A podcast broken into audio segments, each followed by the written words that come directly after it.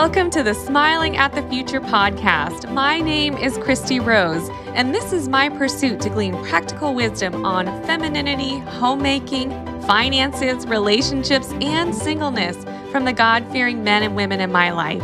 Hope you enjoy this journey with me as we learn to smile at the future. Hello, ladies. We are going to be investing more time in the principles found in Titus chapter 2, verses 4 and 5. And today we are learning how to love our husbands, which is the first principle in that passage that older women are instructed to train younger women how to do. My guest, Heidi Kinzel, breaks down this topic in a way that is more like helpful preparation for us as singles who desire marriage. So here is my conversation with Heidi. Welcome to the Smiling at the Future podcast, Heidi. Would you be so kind as to share a little about yourself and where God has you in life and ministry with the listeners today? Thank you so much for having me, Christy. We have five adult children. We have two grandchildren. My husband is a teacher. He teaches Hebrew and Old Testament. He's an elder at Grace and Truth. I have had the privilege of being a ministry wife for many years. We were married 37 years ago. And some of the privileges or blessings that I've had is to come alongside my husband and to serve other women. He's teaching the men, so I love to come along the women who he's working with their husbands, and then I have the opportunity to work with the wives. I've had moms groups. I love this theme and of Titus 2 and the older women teaching the younger women. So I have been involved with many younger women, singles, premarital couples. We have a passion also for evangelism. I also do counseling and music ministry. So those are just a few things that I've enjoyed doing. I just really am thankful for what God has brought into our lives and thankful for the ministry opportunities that we have. Well, I was excited to meet you, Heidi. The first time I met you, we talked for, I think it was 2 hours. And I left with the impression of you were just so others-oriented and interested in learning about me and asking questions and encouraging. And that was about a year ago or so. And I am excited to bring you on. And as we were kind of sitting down and trying to figure out a good topic for you, during the course of that conversation, I just brought up, I'm really excited about Titus 2 and going through those principles. And that seemed to be the thing that resonated with you because that is your passion as well. And I I'm thankful for that. And I feel like God providentially brought that topic up here for us to discuss today. And the Titus 2 verses 3-5 passage has really increased in importance in my mind, because this is a list of qualities that God, who's our creator and designer, he wants us as women in particular to be growing in these qualities. So if our creator says these things are important, then I'm going to sit up, pay attention, and I want to put a high level of importance on these principles, and I want to study them and learn them. There are many ways that we can grow in some of these, even as single women, even though some pertain to marriage and family. So I'm going to just read Titus 2:3-5 to get us started before we go through our questions today. So Titus 2, verse 3, older women likewise are to be reverent in their behavior, not malicious gossips, nor enslaved to much wine, teaching what is good, so that they may encourage the young women to love their husbands, to love their children, to be sensible, pure, workers at home, kind, being subject to their own husbands, so that the word of God will not be dishonored. So we are starting out, we've already covered on this podcast being sensible. Today we're going to cover that first principle on the list of loving our husbands, which the listeners might be wondering about since this is a podcast directed towards single women. How do we study and apply this? But as with most things in life, Preparation is key and it's necessary, and we don't wait till we're in the thick of something to begin learning. So we want to start learning and growing in this area, and I think we will be able to with some of these questions that we're going to cover. So why is the principle loving your husband at the beginning of this list in Titus 2 that older women are to be teaching younger women? Good question. Well, I believe that has always been the priority relationship. I was reading in Genesis again, and I was struck again about the creation account and how God made male and female in our image. And then later, how he is to hold fast to his wife and they shall be one flesh. I believe that one flesh relationship is only between the husband and wife, even though children are very important. They are second to the husband-wife relationship. So I think that relationship between the husband and wife is deeper. It also reflects Christ and the church. So it's the primary ministry, I believe, for the wife. And I think that's why God put that first in the list of what the older women are to teach the younger women. And can you also help us understand when it says loving your husband, what kind of love are we talking about here in Titus 2? Yes, that is so important to understand. And it's really a unique word. It means husband lovers directly. And it's really was in that time in the Greek understanding, that was the highest honor was for wives to be called a husband lover. They would even find it on tombstones, I guess, in that time period. And that would be the highest calling, that a wife would be a husband lover. That means that wives are to be their husband's best friend. The older women are to teach younger women how to be their husband's best friend, their closest and dearest and most intimate friend. I also understood that it's has a meaning of like a love that it's chosen. It's reciprocal. So it's based, the husband loves the wife loves the husband. It is to express like that bond of friendship, to show interest and affection. So that's kind of the understanding that I have. It's different from the other types of love in the scripture. It's more a friendship, a companionship type of love. Yeah, which is so interesting because we do hear a lot about the agape love, which is very sacrificial love, but this, being the friendship love. And what's interesting is I was studying up on this word as well. I might butcher the pronunciation here, philandrous love, that it's the only place in the Bible that word is used. So it's a very unique type of love. I just think it's interesting that we have to learn this quality. We have to learn how to be a friend to our husband because it doesn't necessarily come naturally, maybe because there are some differences between men and women. And so we can bristle against those differences and want to change men and make them more like women. But when we understand that God designed men with these specific qualities and we learn to appreciate and enjoy them, be thankful for them, I think that helps us in our ability to be friends with our husband. That's right. And we're a companion. It says it's not good for man to be alone. So it has this idea that we're coming alongside and helping and fit and complement our husbands. So it's really a beautiful idea, that we're equal and yet have different roles. I heard one lady who was teaching a Titus 2 session, she said something that really stuck with me. She said that men are some of the loneliest people on the planet. Women are just a little more naturally relational and quick to have friends.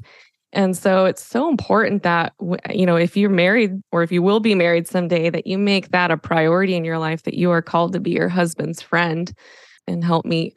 And the same lady also spoke to, she said, so many women are on their husband's back trying to change them. She said they need to come to his side and be his friend and companion instead and let God change the areas in their life that they need changing. But it's not our job to do that. We are just called to be the friend and lover and God does the rest.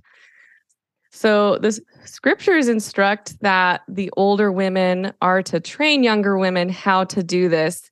And I think that's so interesting that we have God's word, we have the Holy Spirit, and yet he puts this instruction in his word that we need this added element in order to grow in this area. So can you help us understand why we would need an example and a role model in this way? I think that it's throughout the scripture that we're to be imitators, and we learn so much by example. I think it's not only that the older women are to teach by words, but by their example. And I see that throughout, like in 1 Thessalonians 1:6, that they became imitators of us and the Lord. We're to pursue and model and imitate, and that's how God designed it. We follow Christ, and then we say, follow us as we follow Christ. So I think that's just in the scriptures, that even though we have the word of God, and we also are to follow examples. I was thinking of, I really was helpful. I went to our class the other day, and it was Brad Classen was teaching on the example of leaders. And one of the things he said, this really helped me, because I thought, how can we say we follow Christ, follow me as I follow Christ? That seems like such a bold statement. But one thing he was talking about is that we can be examples of self-denying, self-giving goodness that's not in ourselves, but in God. That really helped me to understand. And so as the older women, I think we can help the younger women by being examples of how to love our husbands, by having them in our lives, seeing us, how we interact with our husbands, how we respond. I found that often I've thought I'm teaching a younger woman something from the scripture, having a Bible study. And later they say, oh, what I really noticed is that how you responded to Brian in this situation. So I'm realizing I'm probably teaching more by how I'm acting and behaving and my example than even what I'm sometimes teaching by word. So that's a good reminder for myself that people are watching. Another thing that he said that was helpful is we want to keep an eye on the one who knows the way to the goal and who is going there. And so we need to be living that out ourselves as women so that we can be an example to the younger women. I just think that even Proverbs, you know, it's practical application of biblical principles. And so I just think it's so important that we have the right goal, Christ, and that we're living it out so that the younger women can have a model to look at. We know that we're not perfect. We know we have not attained it. Paul said that at all. I feel very needy, that I need the Lord and his grace each day and every moment. But I do think that we are to be living it out, to teach what's good, and then to train the younger women. And it has that idea of bringing them to their senses, right? To bring them back. And I really see that sometimes, and I can be this, but with younger women, maybe they're going in a whole nother direction. And we have that desire and training. We need to be training and bringing them back to their senses of what really the scriptural model is. Yeah, because it can be so easy to just succumb to our own thinking and our own selfishness and what the world says a relationship should look like or be like or feel like. Again, God desires that we have full and rich and vibrant relationships, and he's given us the instructions for how to do that. And so if we live out these principles and we learn from older women, you know, this is the Lord wants our life to be blessed. He's not trying to withhold good from us. He wants us to enjoy vibrant marriages that give glory to him and have harmony. You said, Heidi, that you need the Lord's strength in this. And I think that's such a good reminder that the only way we're able to live the Christian life is through the Lord's power. It makes me think of 2 Peter 1:3. His divine power has granted to us everything pertaining to life and godliness through the full knowledge of him who called us by his own glory and excellence. And so we are dependent on him, relying on him, obedient to him. And then that's where we start producing the fruit of the Spirit and able to walk in these virtues through his strength. But it's not something we can do on our own, just mustering our own strength, pulling ourselves up by our bootstraps, but we are just leaning on the Lord every step of the way in humility, knowing, acknowledging we don't have the ability to do this well, We need him. So this next question, I feel like it gets down to the real practical aspect of living this out. So what are attitudes and actions that single women can weed out now that would be a hindrance in their ability to love their husbands in the future? That's a very good question, and humble also. I would say, like you just said, first priority is relationship with the Lord. And so being spirit-filled is what we're aiming for. I would say the things that to take out or the things to put out of our lives, I would say, is we just have a big problem with being selfish. I would say that we just need to remember our purpose is to glorify God and to not seek ourselves and what we want. I would say to root out bitterness. We had talked about this earlier.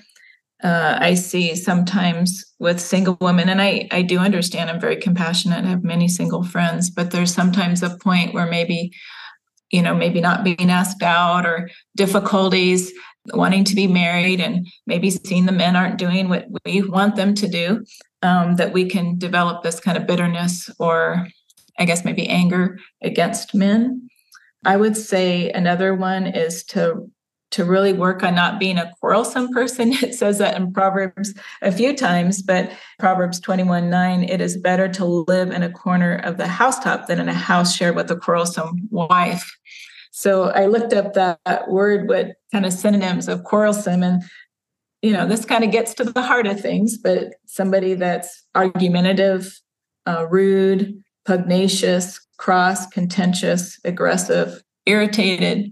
So I would say those types of heart attitudes that I would fight against as a single woman and as a married woman. I just love too what the opposite of that was, and I thought this was interesting, is to be peaceable, peaceful, non-aggressive, amiable, pleasant. So to be, as Chris Mueller put it in his book, Let the Women Be Women, but he said to be likable. And I think that was really good. And I think you're not being contentious or quarrelsome, but being likable. So I would say another thing to put off, and I've just noticed this because I do counsel young women and have also just friendships with younger women, to not be emotionally intimate with a man without commitment. And I really have seen this area. So just how to really save yourself to be your husband's best friend. And if this person that you're friends with is not somebody that has the qualities or the character or somebody that you're interested in marrying, but you're kind of at this emotional level with them, I would not encourage that, to be really close guy friends. I mean, I think you can share on spiritual things about the Lord, but just really that heart level of intimacy, and that's not your husband, I would guard against. That's a good thing for us to remember again, because we're so relational and we like to connect heart to heart. But yeah, guarding our heart in that way is important. I really appreciated how you brought out bitterness too, as one of the qualities that we should be putting off. I have some things I wrote down here from the book, The Excellent Wife by Martha Peace. And she goes through a whole thing on bitterness. And she talks about how if you're someone who is in a habit of, if you take account a wrong suffered, or you're one who likes to keep a record of wrongs, that's a symptom of bitterness. And you need to be able to put that off and roll the burden on the Lord, repent, ask for forgiveness, but not be one who stores up those things. She also, and again, bitterness, we've talked about this before in previous episodes, but it's really difficult to diagnose because you feel so justified in your response to something challenging or difficult, or a difficult person in your life. So some of the symptoms of bitterness, and this is from the list that Martha Peace gave in her book, she said, these are symptoms of bitterness: gossip and slander, ungrateful and complaining, you judge motives, you're self-centered, excessive sorrow, vengeful, brooding, loss of joy. And then the last one she gives on this list is a critical or judgmental attitude. And some of those surprised me. I wouldn't have necessarily put them in the category of bitterness.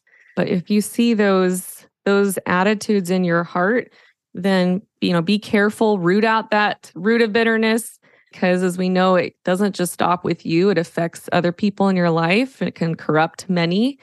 So yeah, good thing to be putting off. But on the flip side, what are the positive attitudes that we should be cultivating now that will make loving our husbands easier? Yeah, I think again, what the scripture teaches, to study what the Bible says about marriage, our roles, to really meditate on that, to understand that. I also was thinking of 1 Corinthians 13, which, 4-7, what love is. And love is patient and kind. Love does not envy or boast, is not arrogant or rude. It does not insist on its own way, is not irritable, resentful. It does not rejoice at wrongdoing, but rejoices with the truth.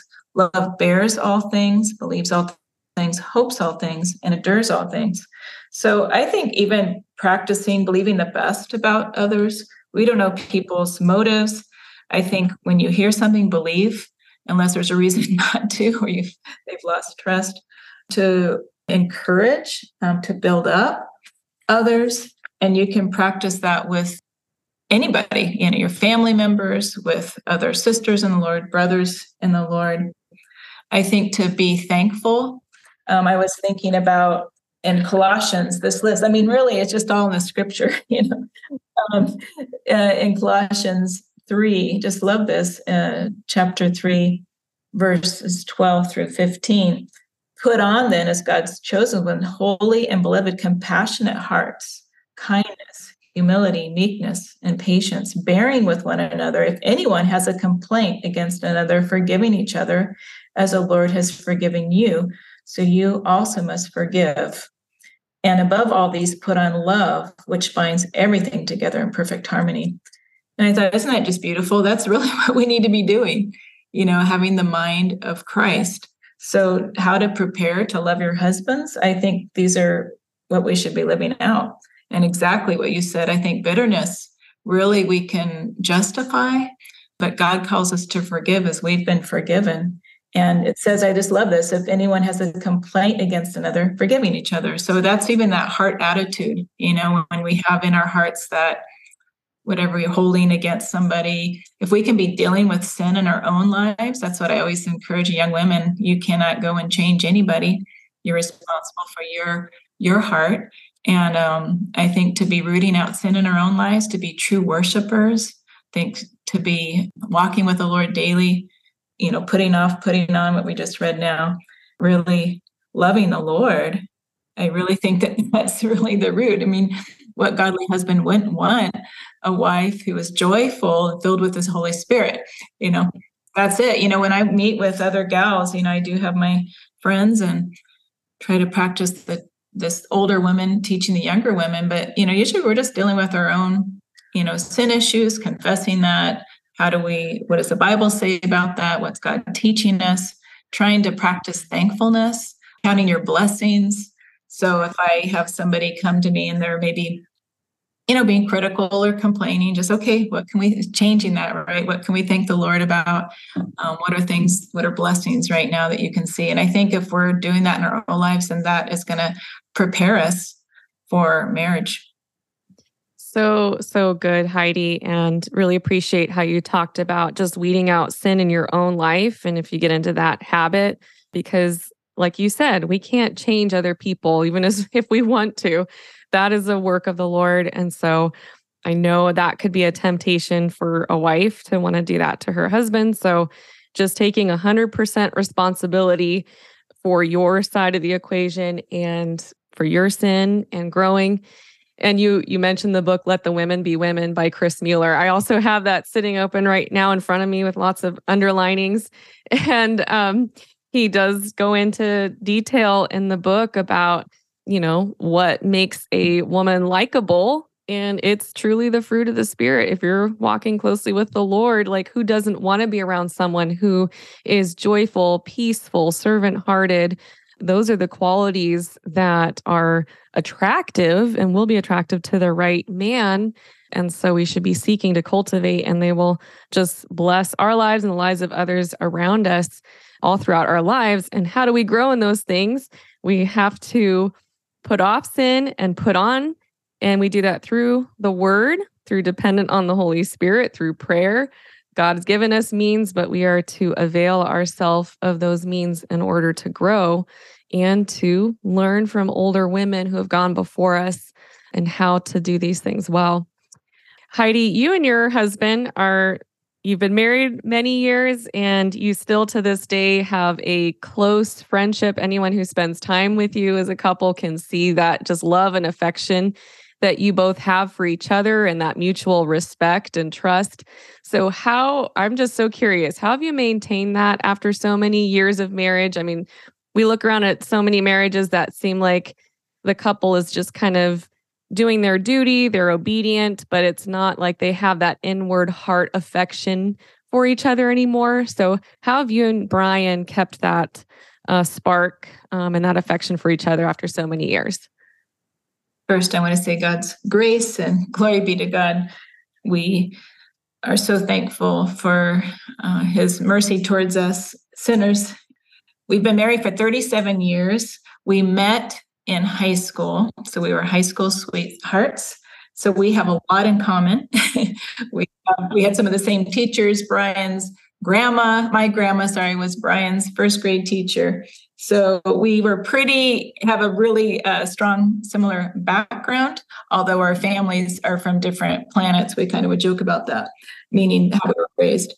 So I would say, first of all, we're so thankful that we had good examples. When we came to Grace Community Church, we're just so thankful to have real life examples and to have people teach us. I remember being in Semwives, and Elizabeth George is one of the teachers, and she really taught on practically how to love your husband and how to pray for your husband. And I am so appreciative of that formal teaching.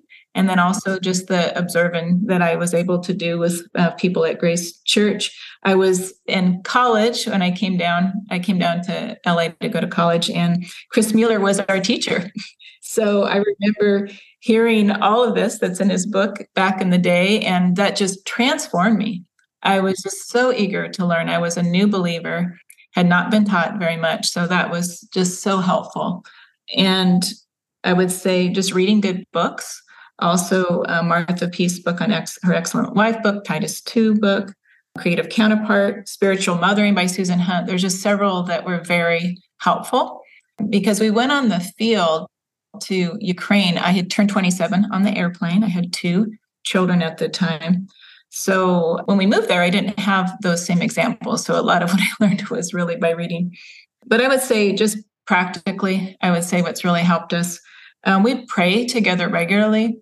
We pray in the morning. We pray when our hearts are troubled. We pray when others ask us to pray for them. We often stop and pray. I do think that has been huge. I just practice, love covers a multitude of sins. And I would say when you're married, you just have to be really careful. There's kind of preferences or things maybe that are irritating at times, but just choosing not to make a deal about that. I would say to not nitpick at each other. I really try not to do that. Brian doesn't do that to me. Does that mean I don't ever bring things up? No. I mean, if I'm not afraid of Brian, if there was something ongoing sin or maybe something with the kids, I would bring that up to him, but I try to do it not in a harsh way and try to do it with kindness. So I would just say really practicing, we choose to forgive one another as Christ has forgiven us. I think that's really key. I remember early on, this was with Brian's sister, Cheryl, we were running when we were first married, Cheryl and I remember we were memorizing Proverbs 31 and just the verse, the heart of her husband trusts in her and he will have no lack of gain, just really struck me. I was 19 when I got married and I was like, wow, what does that mean? And how can I build that trust with my husband? What that means, and I learned this actually from Elizabeth George way back in the day, just not speaking negatively about my husband. I really don't. If there was a problem, I could see going to an older woman. It's something that maybe I need to work on, but just really rooting that out. I don't speak negatively about him behind his back. I keep what he says in confidence. even with like money, like I just don't go spend a lot of money without asking him first. I don't make appointments usually without asking him, or counseling, speaking engagements without checking with him. It's not because I'm afraid of his reaction. It's because I am wanting to minister to him, and he's my primary ministry. And if I say yes to something, it might mean that he can't do what he needs to do. So just practicing that over the years. We have good communication. I would say we can talk openly and freely with one another. He's not afraid to bring things up with me. I'm not afraid to bring things up with him. We believe the best about each other. I would say we try to build one another up and not tear each other down. My husband's so encouraging to me, so I feel like I kind of have it easy, honestly. But he writes cards to me. He encourages me. He thinks I'm the best. I mean, so I mean, my situation's maybe easier than some, but, you know, we do try to really practice that. I would say another big one is not letting the sun go down on your anger. I would say that one of the things that we practice is, you know, don't delay to work out differences or conflict, and not going to bed angry, not resolving that. I think it just means that we need to resolve things as quickly as possible. So, for instance, if we have some kind of disagreement and we're not getting along, we actually don't invite anybody over. And we've even had this when somebody has come to the door and we have had some kind of conflict, we actually ask forgiveness and work it out before we open the door. We just don't want to have other people even in our home because it's just not a pleasant. Have you been in homes where it's a tense atmosphere? We want to be spirit-filled. We want to have peace between us before we have others in our lives. I've even heard someone say this, that, you know, when it talks about that not letting Satan have an end, basically, I forget how it goes exactly in Ephesians, but that when we don't really work out our problems or we go to bed in our anger, it's like you've allowed Satan into your home. Like, and it's serious that we work out our differences, that we work out those things. We don't have anger against each other. So we need to resolve those conflicts quickly. And we really do try to practice that. We want to have the sweet aroma of Christ in our home. I would say another thing is regarding one another is more important than ourselves. We try to enter into each other's interests. So Brian, this is funny to me, but Brian loves Hebrew grammar. And when I was in college, he said, "Oh, can you take modern Hebrew?" And I'm like, okay, I need to have that requirement. So I took modern Hebrew. And so I entered in then, but then we moved to Israel, where I've taken many classes on Hebrew, modern Hebrew, and I've had to learn Hebrew grammar. So that has made him very happy that I have entered into that area.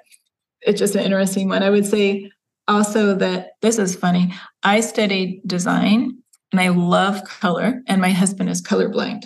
He still tries to like enter in and like appreciate what I love, you know, and yeah, I try to bring beauty into our home, and he appreciates it and tries to enter in as much as he can on that area. I would say things that we try to enter into each other's interest. I think I've learned to like hiking more, for instance. He likes archaeological sites. I do go to those. We like going to museums, showing hospitality, doing ministry together. And we've gone on a lot of adventures. We've traveled, well, first to Ukraine and then Israel, but also throughout Europe, long road trips. And I'm so thankful, you know, that I said yes to all that, because we have so many great memories, but it's just really, our hearts are bound together. Recently, we went to Ukraine, and you know, there's a war going on there. So the first time he went by himself this year, and I didn't go. He just wanted to kind of see how it was. And the next time he said, "I really want you to go," and said, "Okay, honey, I'll go." And so we went, and that was really a blessing. The third time, I wasn't quite so sure about it. I have two adult children that are still at home, or were at home at the time, and just a lot to do here. And it wasn't my preference to go back to the war zone, but he just really said, "You know, I really want you to go," you know, and I said, "Sure." You know, I just know that that's, you know, I'm to be submissive to my husband, and rarely does he ask me to do things that are maybe that difficult. And the Lord blessed incredibly our last trip to Ukraine. So I just see such a blessing in going along with my husband's desire for serving and adventure, even when it's maybe a little bit daunting, as going to Israel and Ukraine at this point, but trusting the Lord. And I would just say those are just some things that I could think of that have helped us to stay close. I loved all those. And it goes back to what we were talking about at the beginning of being our husband's friend and being willing to do the things that they like to do. And I feel like men, and maybe more than women, just enjoy having fun and playing. And so if you can be like their playmate and enjoy their hobbies with them, and like, I mean, even if it's something like golf or something you are don't have a natural proclivity to, you can grow to like something, and that shows you putting their interests above your own, like you already spoke to. You touched on submission, and this episode in particular isn't covering that topic, but just curious if you had any thoughts on that you wanted to share with the listeners on what that's looked like in your marriage, maybe flesh that out a little bit more, and maybe even for single women, some cautions for maybe an unhealthy type of submission to men. Yes, I love that topic, and might seem strange, but I really do. I think that we're submitting unto the Lord. And when we think about it that way, and Jesus submitted to the Father, it really helps to understand what submission is. As Martha Peace says in her book, there's not this doormat submission that we could never maybe talk to our husbands or confront them. This does not mean submission that we would go along if he was in sin and asking us to sin to do that. This is an attitude. This is a heart attitude of choosing to follow. I remember Elizabeth George bringing this up almost like a bucking bronco, like don't buck against your husband. And, if he says, she was teaching us this, and this really helped me when I was a young wife, because this is not natural. She would just say, if he wants to do something, for instance, let's say Brian wants to go to McDonald's. Maybe that's not my favorite place to stop when we're traveling. I just say, sure, honey, it's not a big deal. I could just go along with that. He's not asking me to go to the moon. It's not a big deal. So I think to respect him, to not just be disagreeable. We've had bigger decisions, but because I think the Lord was teaching me that on smaller issues, when my husband called me from seminary, this is back in the day, we did not have cell phones. This is in 1991, I believe, when he called me from seminary and says, honey, either we're going to go to Russia or Ukraine. Now, I had heard some of the talks from Bob Provost. I don't want to sound like it's completely out of the blue, but this is how it was. And my first words were, sure, honey. And I can't believe I said it. Because I'm like, oh my goodness, now I said it. I can't go back on my word. But there's this deep sense that I do believe he stands before the Lord, right? And there have been times where maybe it's something I think women do kind of sense situations or people maybe a little better, where I think, is this the best decision? But, I've talked to him and he says, no, I think we should do it. I go with that. And if it doesn't work out exactly as we thought, I don't bring that back up to him. I trust the Lord.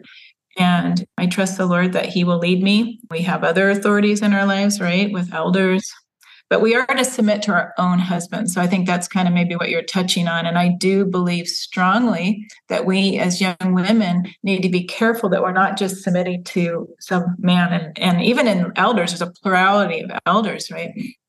So I think this is an area that women do need to be careful of. And if there is a man that's demanding somehow that you're submissive and you're not, or just maybe dating, there's something wrong there. And I don't even think married men should ever say, you need to submit to me. I think that's a response as women we should have, because we believe God's word.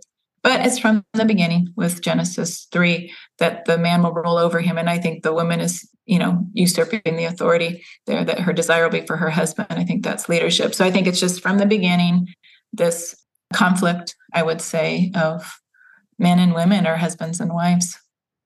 Yeah, thank you so much for shedding some more light on that and helping explain it to us. And yeah, like you said, it's a response, something that we offer. It's not something that can be demanded of.